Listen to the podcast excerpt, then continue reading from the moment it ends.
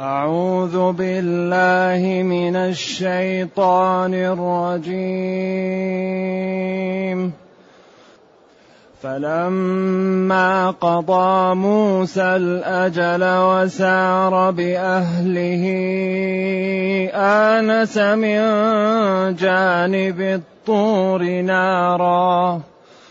قال لأهلهم كثوا إني آنست نارا. لعلي آتيكم منها بخبر أو جذوة من النار. أو جذوة من النار لعلكم تصطلون. فلما أتاها نودي من شاطئ الوادي الأيمن في البقعة المباركة نودي من شاطئ الوادي الأيمن في البقعة المباركة من الشجرة. أي يا موسى إني أنا الله. أي يا موسى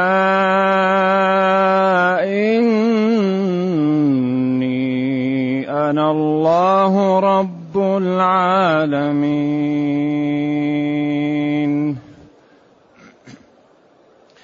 وأن ألق عصاك فلما رآها تهتز كأنها جان ولا مدبرا ولم يعق عقب يا موسى أقبل ولا تخف إنك من الآمنين.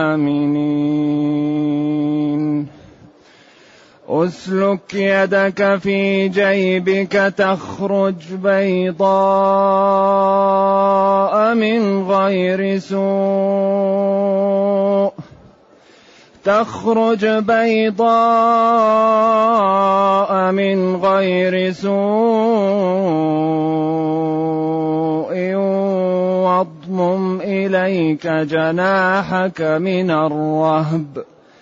فذلك برهانان من ربك إلى فرعون وملئه إنهم كانوا قوما فاسقين.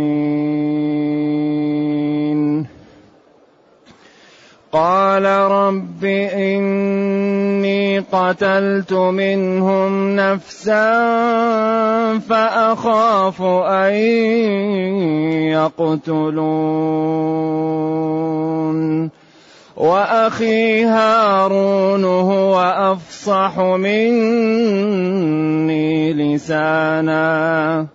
فأرسله معي يرد أن يصدقني. إني أخاف أن يكذبون. قال سنشد عضدك بأخيك ونجعل لكما سلطانا. ونجعل لكما سلطانا فلا يصلون إليكما بآياتنا.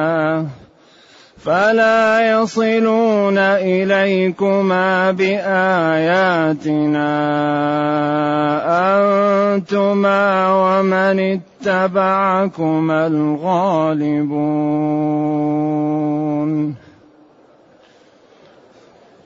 الحمد لله الذي أنزل إلينا أشمل كتاب وأرسل إلينا أفضل الرسل وجعلنا خير أمة أخرجت للناس.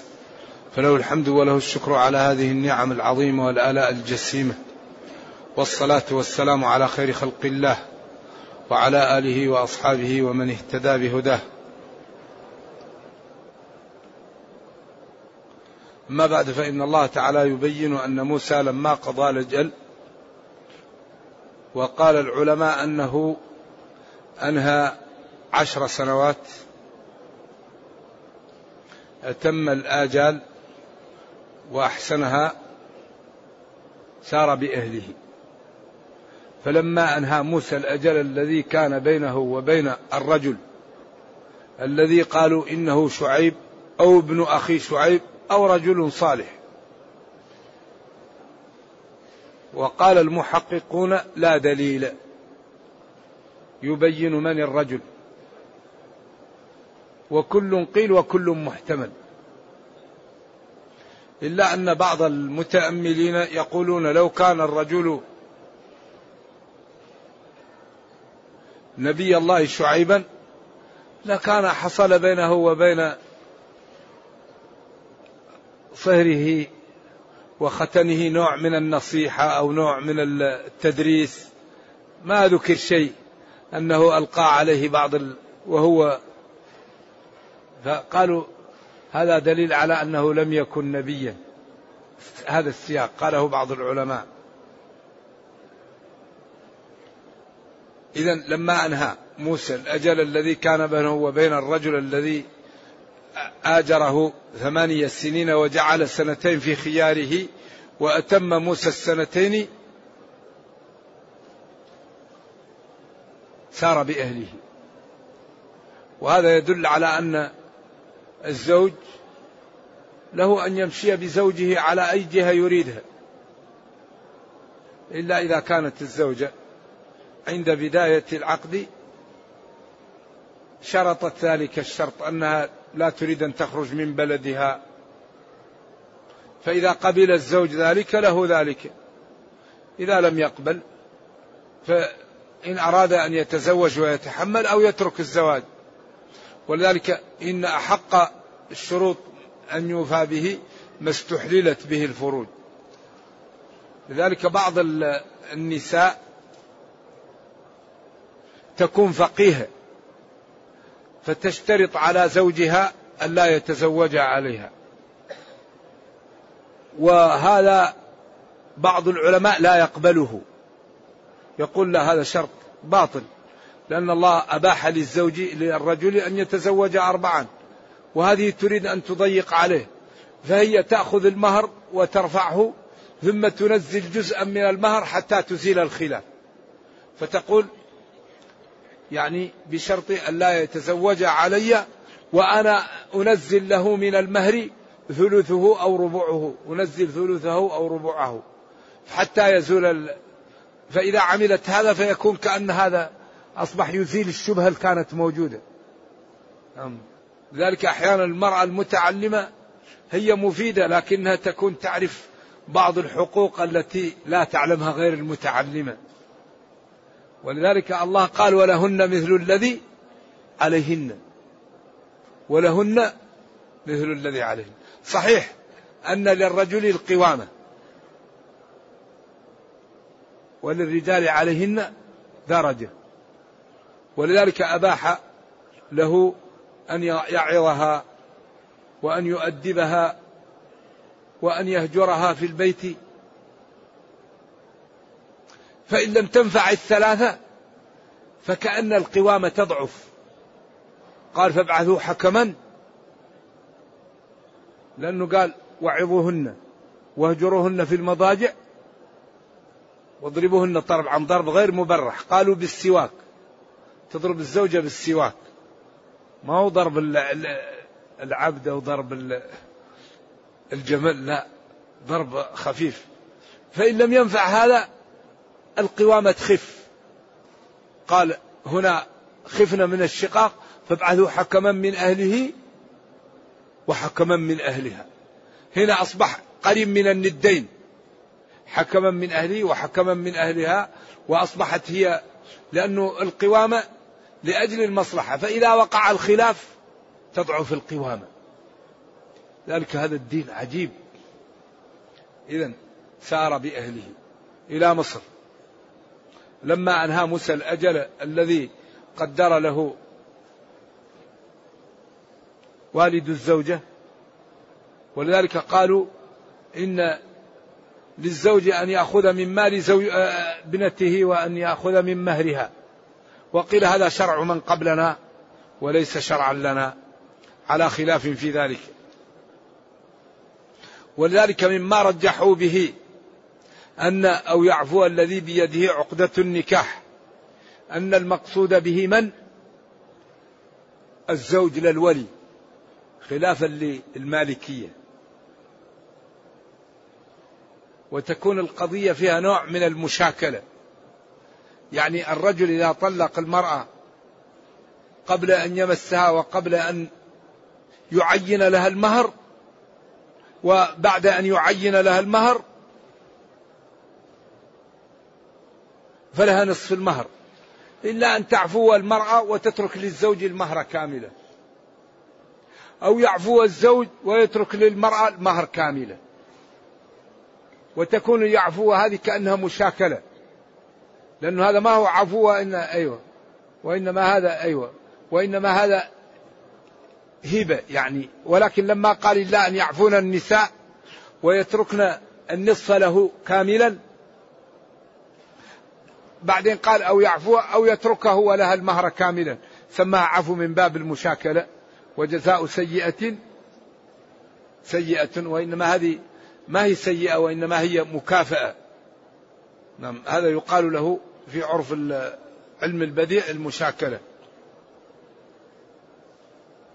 هنا لما تتأمل الآية فيها جانب يقوي أن الذي بيده عقدة النكاح هو الزوج. بدليل قوله وأن تعفوا أقرب للتقوى وعفو الولي عن مهر موليته ليس أقرب للتقوى لأنه لا يملكه. يعفو عن شيء لا يملكه. هذا يرشح أن الذي بيده عقدة النكاح هنا هو الزوج. لأن الزوج لا يملك الولي لا يملك مهر موليته. إذا إلا أن يعفون تترك المرأة نصف المهر للزوج أو يترك الزوج نصف المهر الباقي لها وأن تعفو وأن يعفو كل واحد عن الآخر في ذلك أقرب للتقوى. وكون أن الولي يترك مهر موليته هذا ما فيه أقرب من التقوى هذا فيه نوع من الحيف على المولية. إذا سار موسى بأهله. من مدين إلى مصر. آنس وهو في الطريق وهناك قصص عن الإسرائيليات. قالوا إنه كان شديد الغيرة وأنه تنكب الطريق لغيرته. وقالوا إنه مشى حتى جاء الليل وضل الطريق. كل أقوال للعلماء. آنس من جانب الطور نارا جانب الطور المكان. قال لأهله لزوجه امكثوا إني آنست أبصرت نارا. لعلي آتيكم منها بخبر أو جذوة. جذوة مثلثة الجيم. جذوة جذوة جذوة وكل قرأ بها في, في المتواتر. لعلكم تصطلون. دل هذا على أن هذا كان في زمن البرد. واضح هذا. تصطلون تستدفئون. وهذا طبعا دل على أنه وقت برد.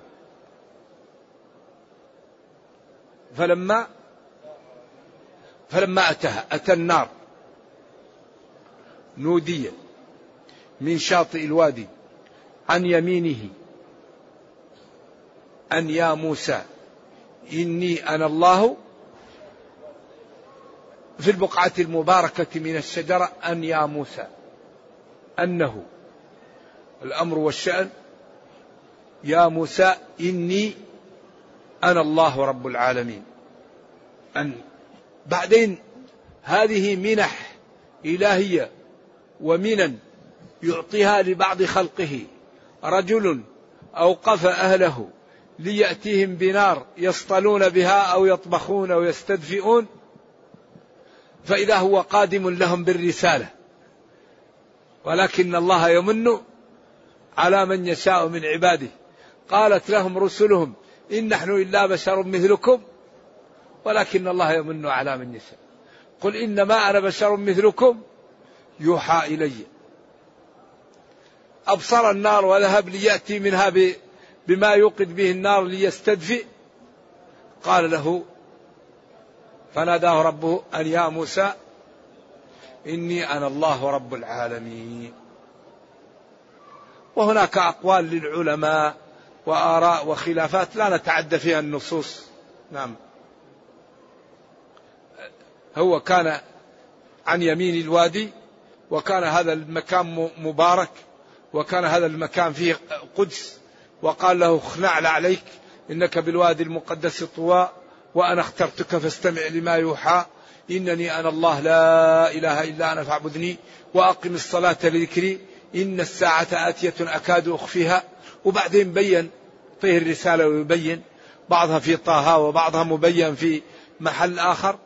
ولذلك ايراد هذه القصص من أكبر ما يفهم منه جمال القرآن وحسنه وإعجازه.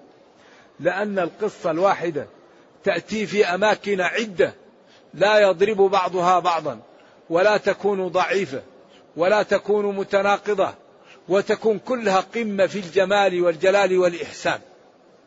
فهي دلالة على صدق هذا القرآن وعلى إعجازه وعلى جماله ودلالة أيضا على أن نبينا صلى الله عليه وسلم مرسل من عند الله لأنه لا يقرأ ولا يكتب ويأتي بتفاصيل عجيبة في مسائل لا يمكن تكون إلا بالوحي. ولذلك قال وما كنت تتلو من قبله من كتاب بيمينك إذا لارتاب المبطلون. تلك من أنباء الغيب من أنباء الغيب نوحيها إليك. ما كنت تعلمها أنت ولا قومك من قبل هذا. فهذا أكبر دليل على صدق النبي صلى الله عليه وسلم. لذلك هذا القرآن ماسح للكفر. لا يبقى مع هذا الدين ضلال أبدا. إذا بين يذهب الظلام لأن الكفر ظلام والقرآن نور والنور لا يبقى معه ظلام. قال وأنزلنا إليكم نورا مبينا. وقال إن الكفر ظلام. والظلام لا يبقى في محل فيه نور. إذا المحل الذي يظهر فيه القرآن لا يبقى فيه كفر. أبصر من جانب الطور نارا فقال لأهلهم كثوا قفوا إني أبصرت نارا لكي آتيكم منها بخبر عن الطريق وعما نحتاج إليه أو آتيكم بجذوة من النار. جذوة جذوة جذوة. وهي القطعة الغليظة من الخشب. لعلكم تصطلون تستدفئون. فلما أتاها نودي من شاطئ الوادي الأيمن. هو الأيمن عن الشاطئ. كان في يمين الواد أو الأيمن المبارك. أن يا موسى أنه الأمر والشأن. يا موسى إني أنا الله رب العالمين. أيوة. بعدين قال وأنا ألقي عصاك. أن ألقي. وقال هناك وألقي عصاك في النمل. وهذا تعابير لجمال القصة والتلون فيها. ولذلك معاني تخصصت فيها بعض الكتب لبيانها. لماذا أتى في النمل وألقي ولماذا أتى في القصص وأن ألقي. وأكثر من تكلم على هذا الخطيب الأسكافي في كتابه درة التنزيل وغرة التأويل. وكذلك ابن الزبير الأندلسي في كتابه ملاك التأويل. هذان الكتابان تخصصا في الزيادة والنقص التي تكون بين الآيات. يعللون ذلك. نعم. فلما رآها أي عصاه تهتز تتحرك كأنها جان حية. قيل ليست بكبيرة ولا صغير ولا مدبرا ولم يعقب. خاف. ولذلك أراد ربه أن يدربه على هذا. حية قال له ارمي العصا انقلبت العصا حية ما تحمل ولا مدبر هرب جرى. صلوات الله وسلامه عليه. ولم يعقب لم يرجع. يا موسى أقبل ولا تخف. يا موسى أقبل تعال لا تخف. إنك من الآمنين. المحفوظين لا يأتيك شيء. بعدين قال اسلك يدك في جيبك. محل الذي يدخل منه الرأس. تخرج بيضاء كان فيه الصمرة رضي صلوات الله وسلامه عليه. وخرجت اليد بيضاء كأنها مثل القمر من غير سوء من غير بياض يعني مكروه. برص. واضمم إليك جناحك من الرهب من الخوف. إذا خفت أضمم إليك يدك هكذا فيزول الخوف عنك. أيوه. من الرهب من الرهب. فذلك اليد والعصا برهانان من ربك على أنك رسول مني إلى فرعون وملئه. إنهم كانوا قوما كافرين فاسقين مجرمين.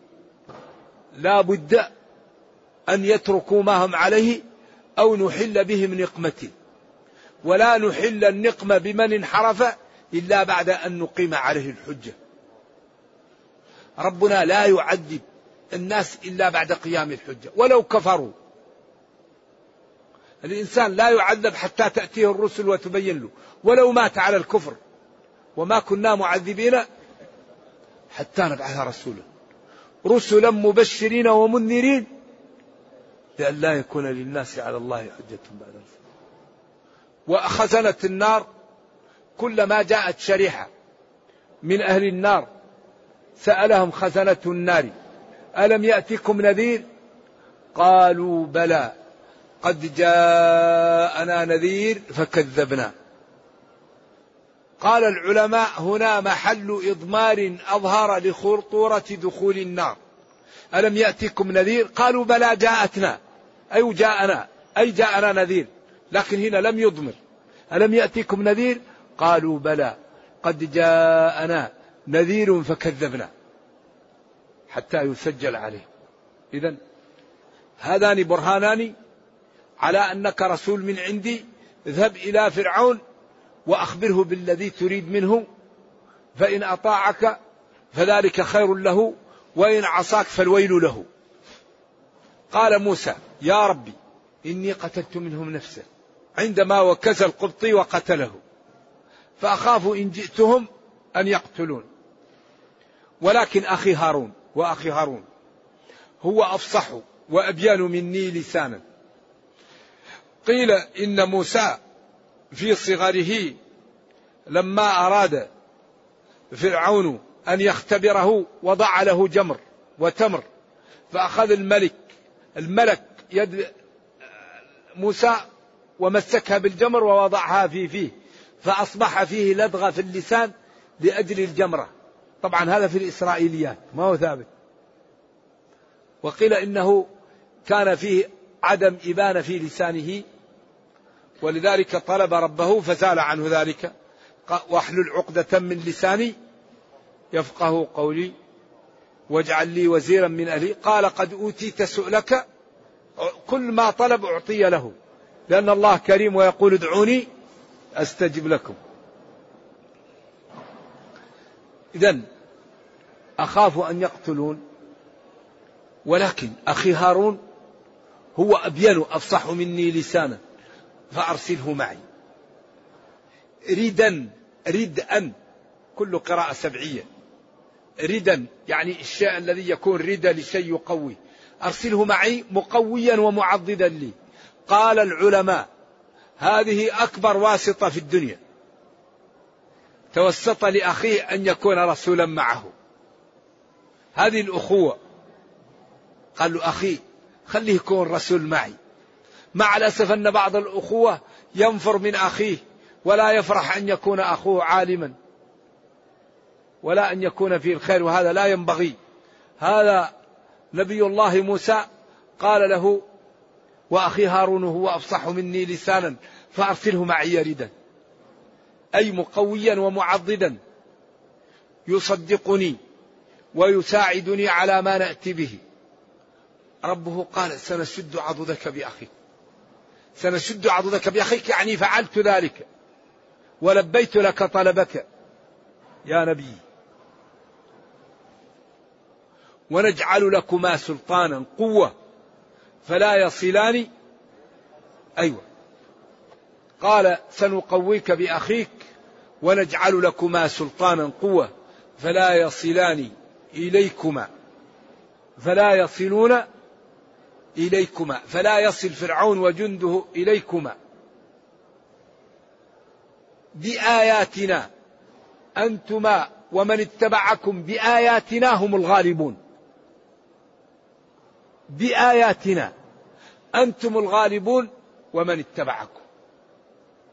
بحججنا وبراهنا وأدلتنا وقدرتنا أنتم ومن اتبعكم هم الذين لكم الغلبة.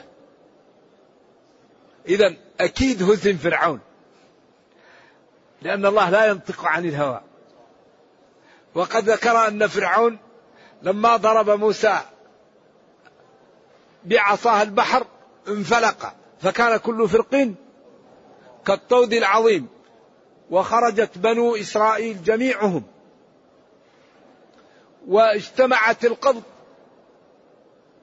جميعهم في وسط البحر. فالتطم عليهم إيش؟ الماء وهلكوا. إذا من هذه صفاته ينبغي أن يكون العبد يمشي على ما رسم له. هذه قوة الله، هذه قدرة الله، هذا شرع الله، هذا خلق الله، فينبغي للعقلاء أن يسيروا على النهج الذي رسم لهم ليسعدوا في دنياهم ويرحموا في أخراهم نعم. أنتما ومن اتبعكما الغالبون لا غيركم. إذا الذي نريده نسأله من الله. وأكبر شيء يعز المسلم أن ينضوي تحت شرع الله. من أراد العزة فعند الله ومن أراد الجاه فعند الله. ومن أراد الجنة عند الله ومن أراد الغنى عند الله. فليسأل ما فلنسأل ما نريد لما يملك. وثقوا تماما أن العبد إذا كان لله فالله لن يضيعه. لأنه يقول إن عبادي ليس لك عليهم سلطان يا شيطان. إن عبادي أعزهم وأكرمهم وأرحمهم وأنجيهم وأخلصهم من كل ضيق وأعطيهم كل سؤلهم. فلنكن عبادا لله ولنبذل وقتنا في فهم كتاب ربنا. وما سألناه يعطيه لنا ربنا. وهذه الدنيا متاعها قليل. قل متاع الدنيا قليل والآخرة خير لمن اتقى ولا تظلمون فتيلا. الدنيا متاع قليل والآخرة هي الحيوان وإن الدار الآخرة لهي الحياة الأبدية والعز والرفعة والتغابن والخير. أما الدنيا زائلة. ومن دخل الجنة وحرم من النار فقد فاز. وما الحياة الدنيا إلا متاع الغرور. نرجو الله جل وعلا أن يرينا الحق حقا ويرزقنا اتباعه. وأن يرينا الباطل باطلا ويرزقنا اجتنابه وأن لا يجعل الأمر ملتبسا علينا فنضل. اللهم ربنا أتنا في الدنيا حسنة وفي الآخرة حسنة وقنا عذاب النار. سبحان ربك رب العزة عما يصفون وسلام على المرسلين والحمد لله رب العالمين. والسلام عليكم ورحمة الله وبركاته.